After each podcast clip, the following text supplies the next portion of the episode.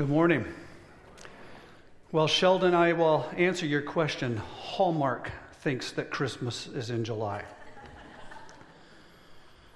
That's why I ban that station from our TV if possible. If you have your Bibles, turn to the very last book, Revelation. I'm doing a couple things that I, have told. Uh,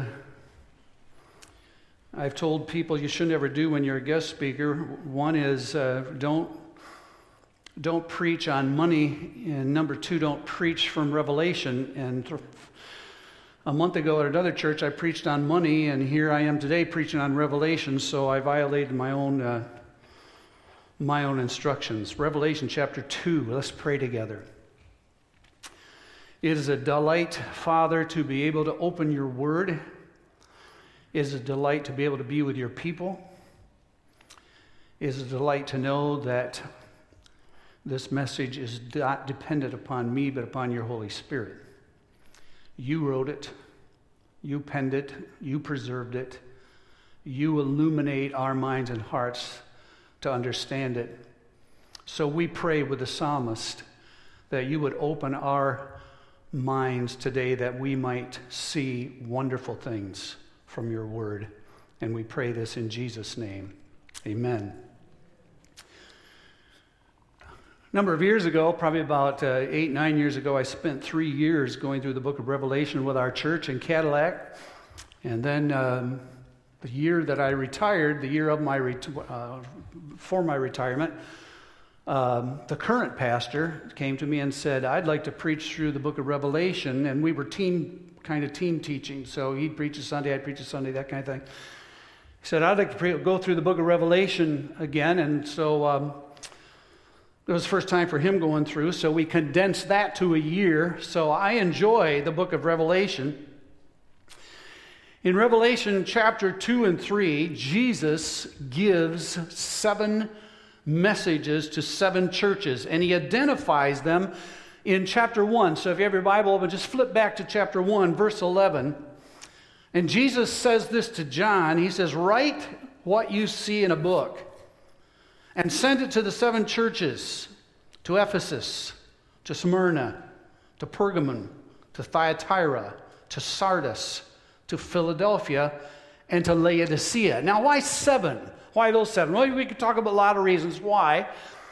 But one of the things that you need to know is that these seven churches, there were more than seven churches in Asia Minor. And Asia Minor, by the way, is today modern day Turkey.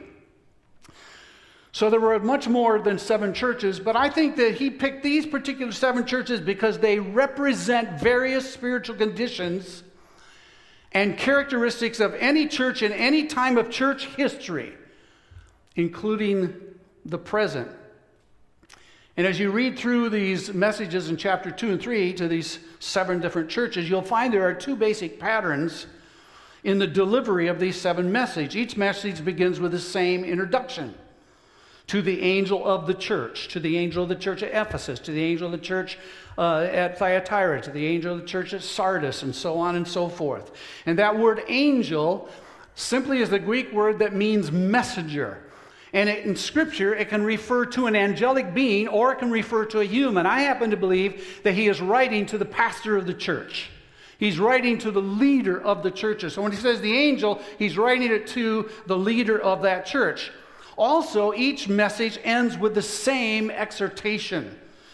It ends with, He who has an ear, let him hear what the Spirit says to the churches. And as you'll notice that in verse 7 of chapter 2, and you'll notice at the end of each message, I want you to notice that the word churches is plural. So when he says, He who has an ear, let him hear, he's saying, Listen, pay attention to this. And he's not only telling that specific church to pay attention, but then he mentions all the churches, so a church universally. In other words, not only the church of Ephesus or the church of Pergamum or the church of Smyrna or Thyatira or Philadelphia was to get this message, but all churches in all periods of church history were to listen to the words of this message. Open up your ears, pay attention to what Jesus is saying to his church. Today, I want to look at just one of those churches. I know some of you were getting a little panicked that we were going to try to get through all seven of them. We're not going to do that. We'll have everything we can do to get through this one. Chapter 2, verses 1 through 7, the church of Ephesus. And the outline that I've given to you is an outline you can basically use for every one of these churches. It begins with a characteristic of Christ. That characteristic comes out of a vision that John had of Christ in chapter 1, verses 12 through 18. So you have a characteristic of Christ. Then, secondly, you have a, condemn, a commendation from Christ. Then, a condemnation from Christ. Then, a challenge from Christ. And then, a compensation from Christ. Before we get into that, let me begin by saying a few things about the, the city and the church of Ephesus. The city of Ephesus was the largest and it was the most important church in Asia Minor. Population over a quarter of a million people, over 250 million people plus. It was a free city. And what I mean by a free city, it was self governing. It was so loyal to Rome that the Roman government felt no need to have soldiers in the city to put down any kind of rebellion because there just wouldn't be any. They were extremely loyal to Rome, so they were a free city. The city was full of cult worship, all different kinds of cult worship. But the most significant one was the worship of the goddess Artemis. So if you was a Greek, you would call that goddess Artemis. If you was a Roman, you would call that goddess Diana. So Artemis or Diana, you see that in Acts 19. And the temple of Artemis or Diana was one of the seven wonders of the world at that time. It was such a magnificent thing. Into that city came the Apostle Paul on his second missionary journey around 51 or 52 AD, and he established the church in Ephesus. We read about that in Acts chapter 19. And then later, Paul would stop back on his third missionary journey, and he would spend three years at that church, which was the most he had ever spent at any church, teaching them, instructing them, raising up leaders, because this was going to be a prominent church. As a matter of fact, I believe that the six other churches listed in Revelation 2 and 3 came out of the church of Ephesus. They were like church plants from the church of Ephesus. So the church of Ephesus was kind of a, a mother church. We know that later in around 61, 62, that uh, the Apostle Paul wrote back to the church of Ephesus because we have the epistle, the sixth chapter book of Ephesians. One of uh, another special person that spent time in Ephesus was the apostle John. And it is written, recorded in history, that the apostle John spent the last 30 years of his life in the city of Ephesus, either as a pastor or one of the lead elders of that church before he was exiled to the island of Patmos, where is where, where he's at right now, that's where he's writing the book of Revelation from. That is the vision that he receives as an exile on the isle on the island of Patmos. By the time that John writes this message and receives it from Christ, the church of Ephesus has been in existence for now some 40 years. So let's look specifically this morning at the message of Christ to Ephesus and see what he wants us to learn from it for ourselves as well. Let's begin in verse 1 with a characteristic of Christ. To the angel of the church in Ephesus, write the words of him who holds the seven stars in his right hand and who walks among the seven golden lampstands. And you say, now, what is that all about?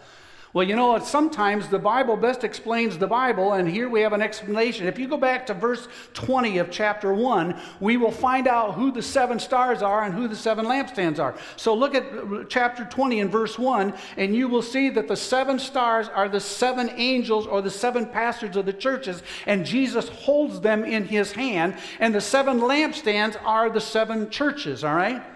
So Christ here is pictured as one who is holding the stars. In other words, this Christ is presented as the one who has sovereign control over the leaders of his church. How comforting is that? One of the things that you need to remember is again that this is Christ's church. He's the leader of it, He holds the control over the leadership of the church. It's a reminder that Jesus, not people, have control of the church. It's not your pastor's church. It's not your elder's church. It's not your deacon's church. It's not even your church. It's Christ's church. He's the leader of it. Christ is also here presented as the one who walks among the seven golden lampstands. Now, that's very interesting because if you go back to chapter 13 of verse 1, where the vision of Jesus is presented, you'll notice that Jesus is pictured in chapter 1, verse 13, as standing in the midst of the golden lampstands. In other words, he is the center, and the churches are all around him. He's the center of it. But here, notice he's not the center. He is walking now. He is walking among the seven golden lampstands. And what that simply means is that Christ is, is reminding the church that he's not just there, he's not just in the center. But he is actually doing far more than that. He is actively protecting, actively examining, and even, if he has to, executing judgment upon his church. It's a reminder, again, to us that as individuals and as a church, we should learn to live in what is called the fear of the Lord. Are you familiar with that phrase in Scripture, the fear of the Lord? I think we think that's just an Old Testament thing. But you know what the fear of the Lord is? The fear of the Lord doesn't mean you're terrified of God. Fear of the Lord doesn't mean that you cower in fear. The fear of the Lord simply means it's the constant awareness of the presence of God. That's what the fear of the Lord is. In other words, it's a reminder that everything you do, everything you say, every place you go, every thought that you think, Jesus is there. And that's what the point is here. He's not just in the midst of the golden lampstands, he's not just in the midst of the churches. He walks among us. He sees what we think, he sees and hears what we say, how we speak. He sees and hears how we treat one another. He sees the things that we do. Every place that we go, we take him with us. He walks among the church. So that's the characteristic of Christ. Now Christ speaks, and there's a commendation that he gives to this church. Look at verse 2 and 3. He says this in verse 2 I know. That's the Greek word oida. And when he says that, it doesn't mean that he knows because he's learning something. He means that he knows because his knowledge is perfect and complete. He's omniscient. What does he know? He says, I know your works, your toil, your patient endurance, and how you cannot bear with those who are evil but have tested those who call themselves apostles and are not, and found them to be false. I know you are enduring patiently and bearing up for my name's sake, and you have not grown weary. Now, in those two verses, Jesus gives four commendations to this church in Ephesus. First of all, he commends them for being a serving church. Look at verse 2. I know your toil and your patient endurance. The word toil there, the word kopos, means hard work to the point of sweat and exhaustion. It speaks of an all out effort that requires everything that a person has to give. In other words, what he's saying about this church, I know that you spill it all out in ministry. I know that you give everything that you can that you can possibly give in serving me. You give 100% of your effort 100% of the time. This church served vigorously. They served relentlessly no matter what they faced in the ministry. And they did it, he says, with a patient endurance. I love that word. That little phrase comes from one Greek word, hupomene, which simply means this cheerful endurance in face of difficulty.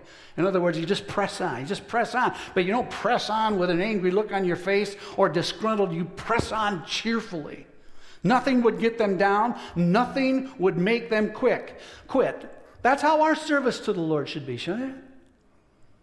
Whenever we serve Christ, we should work as hard as we can and we should work as hard as we can cheerfully. And we should work as hard as we can cheerfully for His glory. And we keep on working no matter what. We keep on serving.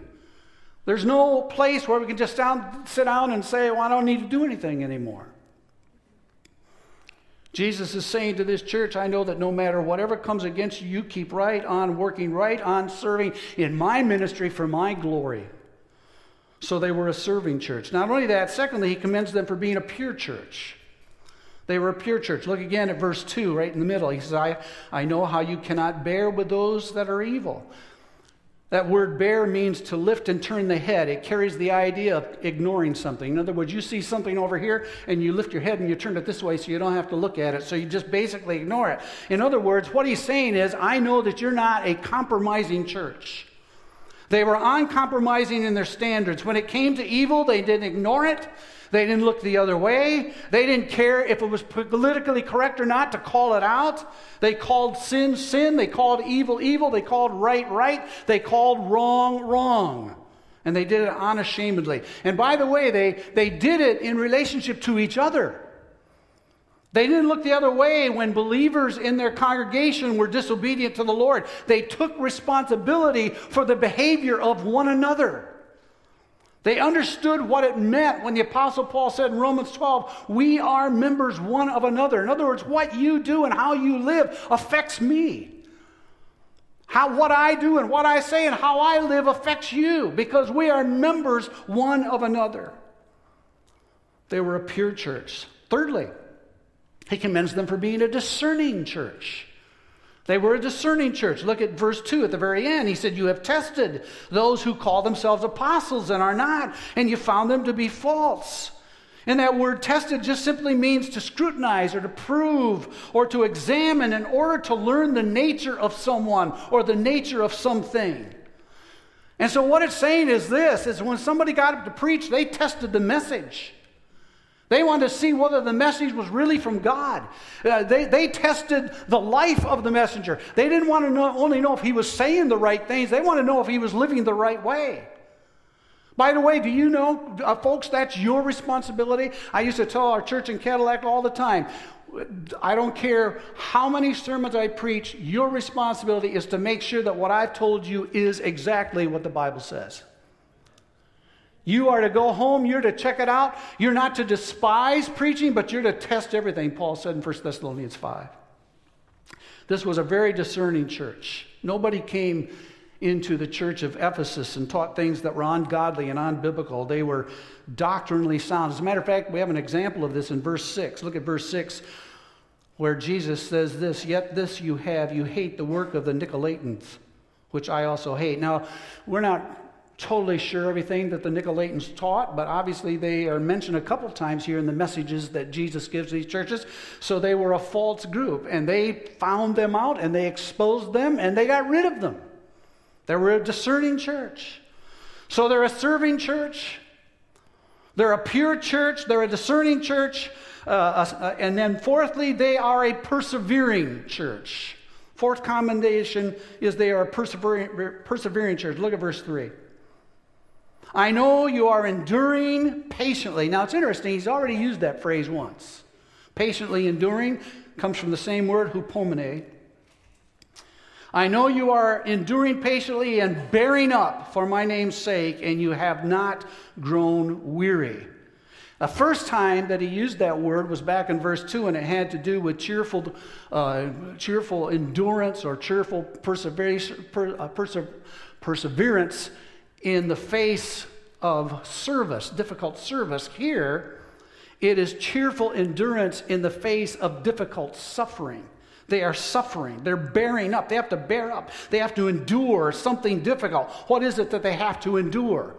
Well, here we see that they are ridiculed by the Romans. They're living in this culture where all these false gods are and the worship of Artemis, the worship of the goddess Diana. And the Romans were ridiculing them because they didn't worship their goddess and worship some god named Jesus. There was also a community of Jews that lived in Ephesus, and they were being persecuted by the Jews because they believed in Jesus.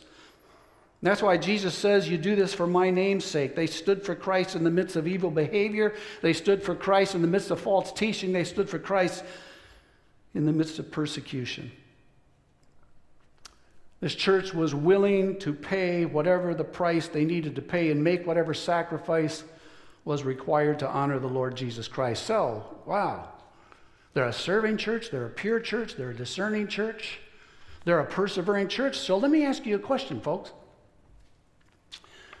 If you were looking for a church, how many of you would choose this church? Yeah, it's a great church. I mean, it is a great church. And what's true about this church as a whole was true about them individually because remember this no church can rise higher than the individuals who make it up. Because the church isn't the building, the church is the people, right? So, this was a church with individuals who were pure and discerning and persevering and serving the Lord, and that's what the church was. This was an amazing church with amazing people, a, a, church that nobody in their right mind would not want to be a part of. As a matter of fact, they set the standard so high even for churches today in our age. But I want you to notice what Jesus continues to say about this church a condemnation from Christ. Verse 4. Now get this, get this. Here are all these positives pure, discerning, serving, persevering church. All these positives. And yet, this condemnation outweighs all the commendations. Look what he says in verse 4. This is Jesus talking, remember? But I have this. Circle that in your Bible. I have this. That's singular. He didn't say, I have these. In other words, yeah, I've got four good things to say about you, but I got 20 bad ones. No, he says, I have this against you. One thing that you have abandoned or forsaken or left, some of your versions would say. You have abandoned the love you had at first. Wow, that's it. That's the only thing. The church functions in a way that most churches don't even function today. And this is the only thing that Jesus has against them. You've abandoned the love you had at the first. Now, what did he mean by that? Well, I don't believe that he's talking here about forgetting or ignoring or neglecting or losing. It goes much deeper than that. The word abandoned comes from a Greek word aphiemi, and that word means to send away, to willfully send away. It has to do with a deliberate action and choice that one makes. It's used 140 times in the New Testament, and 60 of those 140 times it is translated into the English word forgive or forgiveness. Now, think about that for a minute. What does God do when He forgives us? Does He just ignore our sin?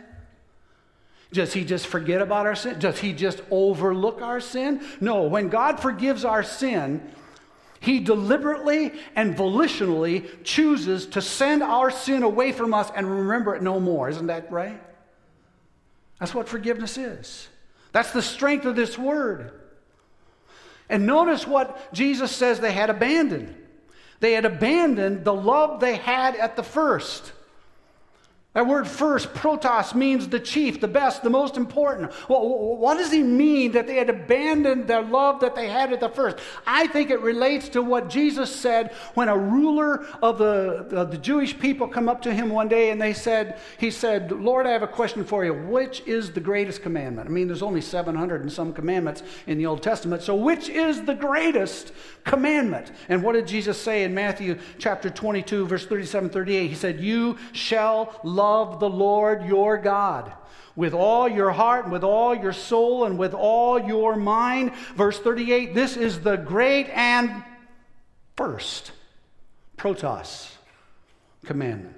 Same word that was used in verse 4 in Revelation 2 foremost in time, foremost in place, foremost in order of importance. It is that which is the most essential, it's the priority.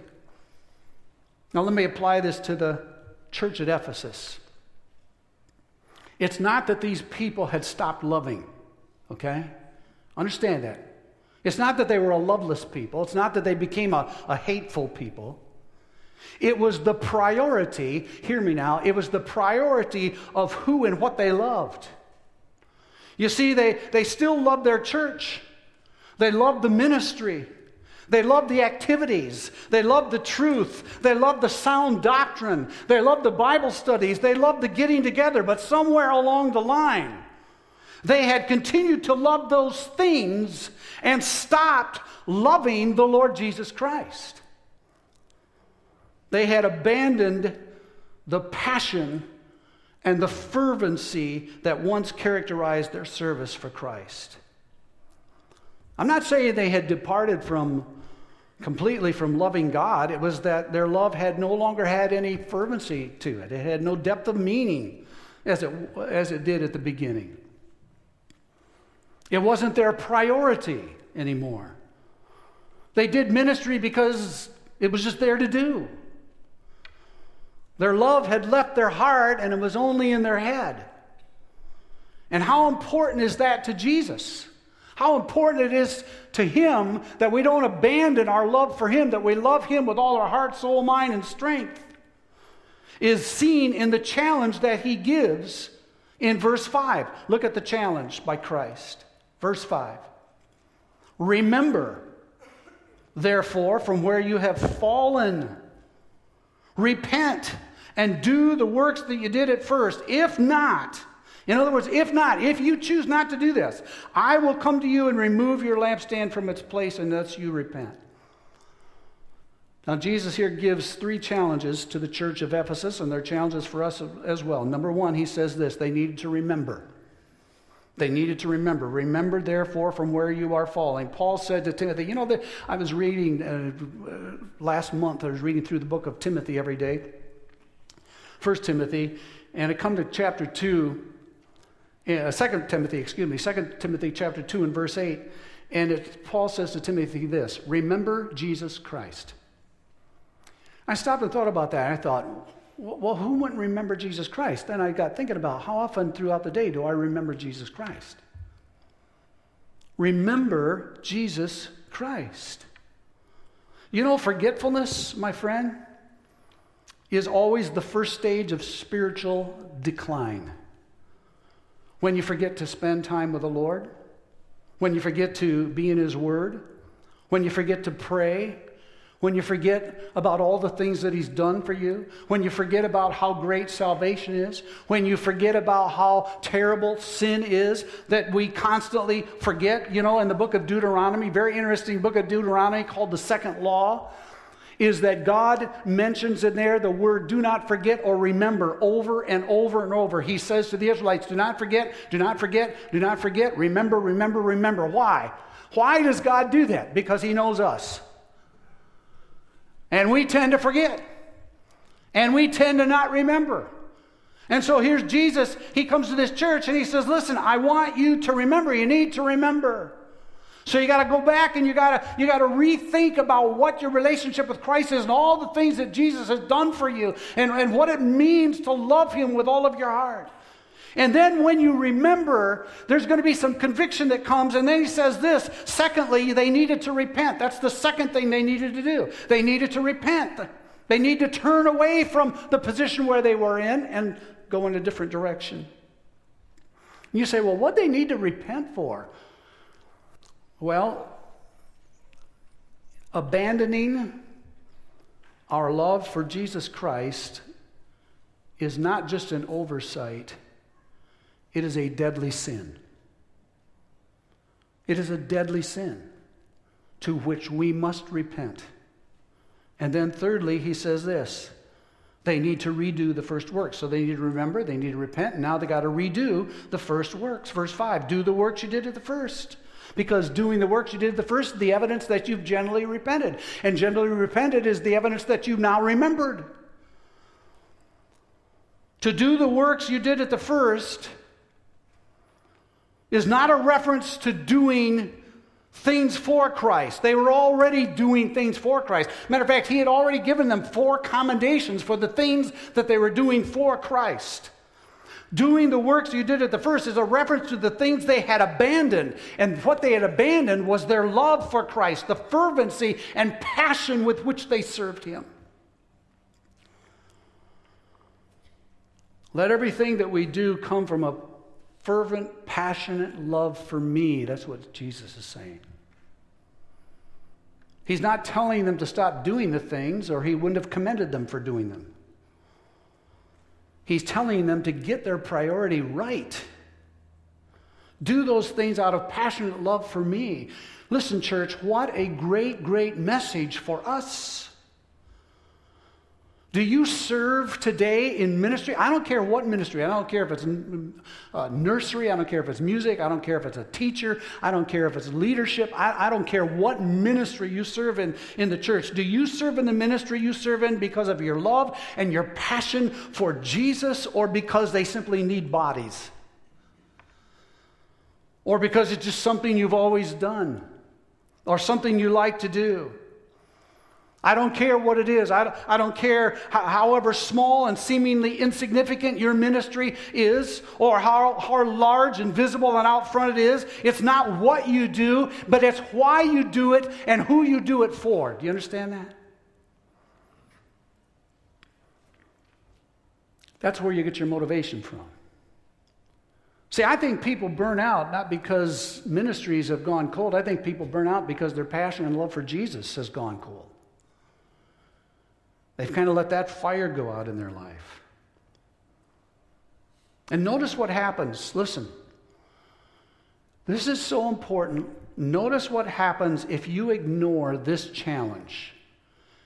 If you don't remember and you don't repent, you don't do the first works when you began at the beginning in loving Jesus, look at what happens at the end of verse 5. If not, Jesus says, if not, in other words, if you don't repent and you don't remember and you don't redo, if not, I will come to you and remove your lampstand from its place unless you repent. That is a warning, church, not just to Ephesus, that is a warning to churches of all ages, including this one. This is something that we must constantly, constantly guard against. You say, well, what does it mean uh, to have your lampstand removed? To remove their lampstand was to remove their witness and testimony for Christ where they were. It was to make their ministry totally ineffective. Oh, they continue to exist. Oh, they continue to meet on Sundays. Praise team would keep singing, the preacher would keep preaching, They'd still have Sunday school. They'd probably even do prayer on Wednesday in the middle of the week. Uh, they'd have VBS. They'd have all the ministries. They'd, they'd keep functioning for a time. Uh, they'd keep existing organizationally, but something of, of their life and their effectiveness would be gone. And eventually, over time, so might they. That's exactly, by the way, what happened to the church of Ephesus. I don't know whether Ephesus listened to this message or not. I don't know whether they did re- remember and repent and redo, but it wasn't long before there was no church in Ephesus.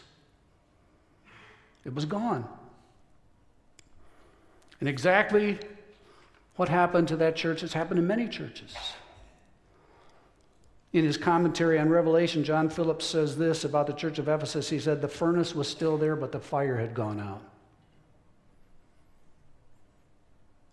Just because you see a building setting, and just because you see a lot of cars in the parking lot, and just because you see uh, a, a large group of people in a church doesn't mean that there's effective fruit taking place there. They may just be meeting. And by the way, not only does that happen to churches, it happens to individuals, because remember, the church is made up of individuals, right?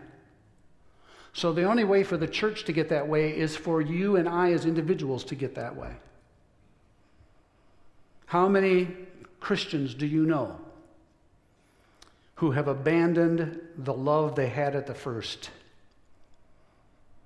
And now they just go through the motions of serving Christ. No passion, no power, no, no demonstration of the Holy Spirit's working. They, they love their church. Listen, can it be said of you, you love your church? You love your ministries, you love the activities, you love the Bible, you love the doctrine, you love the truth, you love the music, you love all the things that's going on here, but basically, you're just involved in time consuming busyness. You're just going through the motions because there's nothing, there's no fervency there anymore for Christ. I might even be so bold to just say to you, to challenge you this morning. I think some, there, there, could be some of you sitting here who showed up this morning because that's simply all you've done for the last 30 years. What else do you do on Sunday morning? You just show up. Show up. Now, notice finally a compensation from Christ. Verse 7. And he comes with that familiar exhortation that he ends every message with He who has an ear, let him hear. That implies, look, you can have, a, you can have ears, but doesn't mean you're listening, all right? He who has an ear, let him hear what the Spirit says to the churches. And here's the compensation to the one who conquers. Circle that word in your Bible. Some of your versions may have overcome. To the one who conquers or overcomes, I will grant to eat of the tree of life which is in the paradise of God. Now, who's the compensation for? It's for the one who conquers, it's for the one who overcomes.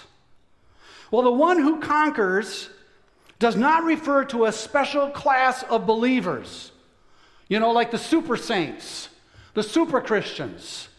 It refers to all true believers. That word conquers is a, a Greek word nikao, N I K A O, and it means to overcome, to prevail, to be victorious. Let me read you something. I'm not going to have you turn there, but I think it'll be up on the screen up here. Look at 1 John chapter 5, verse 4 through 5 up here. Look at this now. For everyone, this is what John, John wrote Revelation, and about 10 years before this, he wrote 1 John. And so here's what he says For everyone who has been born of God. Let me ask you a question. Raise your hand. How many of you here have been born of God? Okay, that's good. So this verse applies to you. For everyone who has been born of God, what? Overcomes. But it's the word Nikao. So you can put the word conquer in there too. Everyone who's been born of God overcomes or conquers the world. And this is the victory that has overcome Nikao, the world, our faith. Verse 5 Who is it that overcomes Nikao? The world except the one who believes that Jesus is the Son of God. Do you believe that Jesus is the Son of God? Have you received Him in your life as your Lord and Savior? Hey, the good news is you are the overcomers. You're the conquerors. You're the one who gets the compensation here, all right?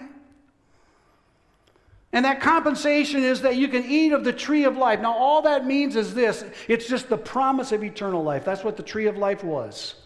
Matter of fact, that's why God took the tree of life and guarded it, because if Adam and Eve would have eaten fruit out of the tree of life after they sinned, they would have stayed in an eternal state of sinfulness, never ever to be redeemed. Because the tree of life will give you eternal life.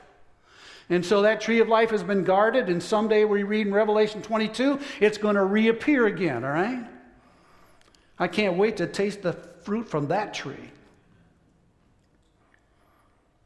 It's in the paradise. Notice the tree of life is in the paradise of God, which refers right now to heaven itself. Paul tells us that in 2 Corinthians 12, verses 2 and 3, that he was caught up to the third heaven, which is paradise. So that's where this tree of life is. But in the end, it'll be on the new earth in the new Jerusalem, where all believers will be. Now, let me close this morning with a couple questions for you. And you see them on your outline. Two questions. How do you know if you've abandoned the love you had for Jesus? And secondly, how do you regain the first love for Jesus? So let's look at the first question first. How do you know if you've abandoned the love you had for Jesus? Let me give you just a couple thoughts, and you see them there in your outline. Two thoughts here. But something I want you to go home and ponder. If enjoying God's gifts, and by the way, we all enjoy God's gifts, don't we? If enjoying God's gifts is more important than enjoying the one who gave those gifts, you are in danger of abandoning your first love. If enjoying those gifts that God has given to you is more important than enjoying the one who gave the gifts, God Himself, you're in danger of ban- abandoning your first love. Secondly, if doing things for Jesus, that's what the church of Ephesus was doing, weren't they? They were doing things for Jesus.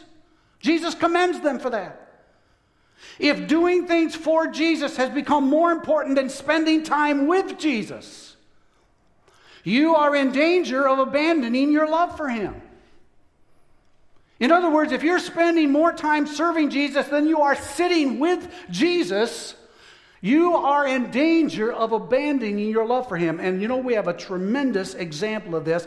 To answer the second question, how do we regain the first love for Jesus? We have an example of this in Luke chapter 10. And if you want to turn there, you can, but it'll be up here. Luke chapter 10, Jesus went to visit some friends of his. The friends were Mary, Martha, and their brother Lazarus. Now, listen to this. Luke chapter 10, he said, As they went on their way, Jesus entered a village, and a woman named Martha welcomed him into her house.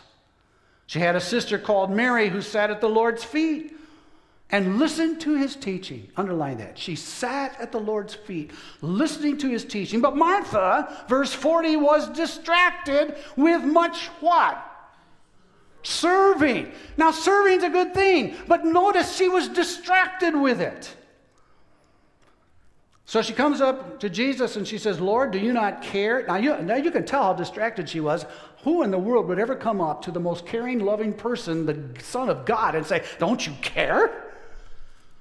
Lord, don't you care that my sister has left me to serve alone? Tell her to help me.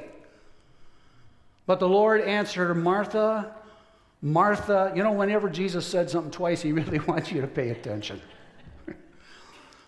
Martha, Martha, you are anxious and troubled about many things, but one thing is necessary. Please mark that. One thing is necessary. One thing is essential. One thing is the priority. Martha, what is that? Mary has chosen. See, you have to choose that. You have to choose the priority. Mary has chosen the good portion, which will not be taken away from her. Here's Martha. She's serving Jesus. She was doing things for Jesus. But that phrase, Martha, you're distracted. You're being dragged away. You're being overwhelmed with all these things you're trying to do for me. She's not distracted from what she was doing, she was being distracted from whom she needed to be paying attention to. And that's why Jesus said in verse 42 one thing is necessary, one thing is needful, one thing is essential. Listen, my friend we are always in danger of crowding out the essential with the important. Do you understand that? I'm going to tell you right now there is nothing that goes on at this church that is not important. Everything that goes on at this church is important, but it may not be the most essential the most essential thing is learning how to spend time with Jesus. See, it wasn't that the things that Martha was doing wasn't important. It wasn't that the things that the church of Ephesus was doing that weren't important. Because if they weren't important, Jesus wouldn't have commended them for them. It was the issue that the important had crowded out the essential. And I think we have to do a check in our own lives constantly. Is the important crowding out the essential? Are we trying to prove to God how much we love Him by all the things that we're doing for Him, or because we just love to be in His presence and spend time with Him? And Jesus said, Mary has chosen the good portion. What was that? She just sitting at Jesus' feet, just soaking it in, just soaking it in. Martha also had made a choice, the wrong one. It's, it wasn't that Martha's choice wasn't important, it's just that Mary's choice was essential. It was the priority spend time with Jesus. Now, I want to add something here real quick, give me two minutes. It's not on your outline. Uh, I, I, I, thought about this. At first, I wasn't going to do it, and then I won out. I want you to turn to John 14. It's, it won't be on the PowerPoint. I already told the guys back there it's not on the PowerPoint. I want you to turn to John 14. And I want you to see something. We have the example of what it means to regain your first love from Mary and Martha, okay? But now I want you to see the instruction of how to do it. I want you to see the instruction that Jesus gives. So bear with me here. I know we're out of time. I'm hoping I get to preach when I get to heaven because I won't have to worry about time. All right, John chapter 4. This is Jesus the night before he's betrayed, night, or excuse me, night before he's crucified. And I want you to notice he's with his disciples for the last time, and he says something to them three times. Three times. Begin at verse 15 of John 14. If you love me, you will keep my commandments. Drop down to verse 21. Whoever has my commandments and keeps them, he it is who loves me. And he who loves me will be loved by my Father, and I will love him and manifest myself or disclose myself or make myself real to that person. Drop down two more verses, verse 23. Jesus answered, If anyone loves me, he will keep my word, and my Father will love him, and we will come to him and make our home with him. Did you get it? Did you get it? Keep, keep, keep. Commandments, commandments, word, love, love, love. Three times. Loving Christ, which is the priority, is obeying. The greatest way you learn to love Christ and rekindle love for Christ and experience the love of Christ is by obedience to his commands. And where do you find Christ's commands? Tell me, church, where do you find Christ's commands? You find them in the Word, you find them in the Bible. If you want to love Christ, you obey His commands. If you want to obey His commands, you spend time in God's Word and you allow the Word to spend time in you. Colossians 3 13, Paul says, Let the word of 316, let the word of Christ dwell in you richly. Now, listen, you can have God's word and not keep his commands, but you can't keep his commands if you don't have his word. And if you don't have his word and you don't keep his commands, you don't experience his love and you don't grow in years for him. Do you get that?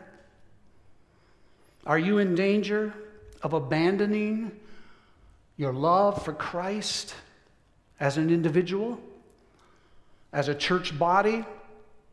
Are the important things crowding out the essential things? The priority, the spending time with the love of your life, Jesus? If so, remember, repent, and redo, right? Let's pray together. Father, we're so grateful for your word. It is a lamp to our feet and a light to our path. It is food for our soul it just seems like there's never enough time to get all of it. But we thank you for what you've given us today in this message that you gave to your church in Ephesus, and this message that you gave through that church and that message to this church at East Bay. That, Father, we would not allow the important to crowd out the essential that we would learn what it means to love you with all of our heart and soul and mind. That we would spend time with you in your word, and more importantly, we'd let your word spend a lot of time in us. For your glory and for our good, we ask this in Jesus' name. Amen. Amen. You can stand. I was going to have you stand and pray and forgot to have you stand, so stand now. And now shake somebody's hand and tell them it was good to see them and God bless you.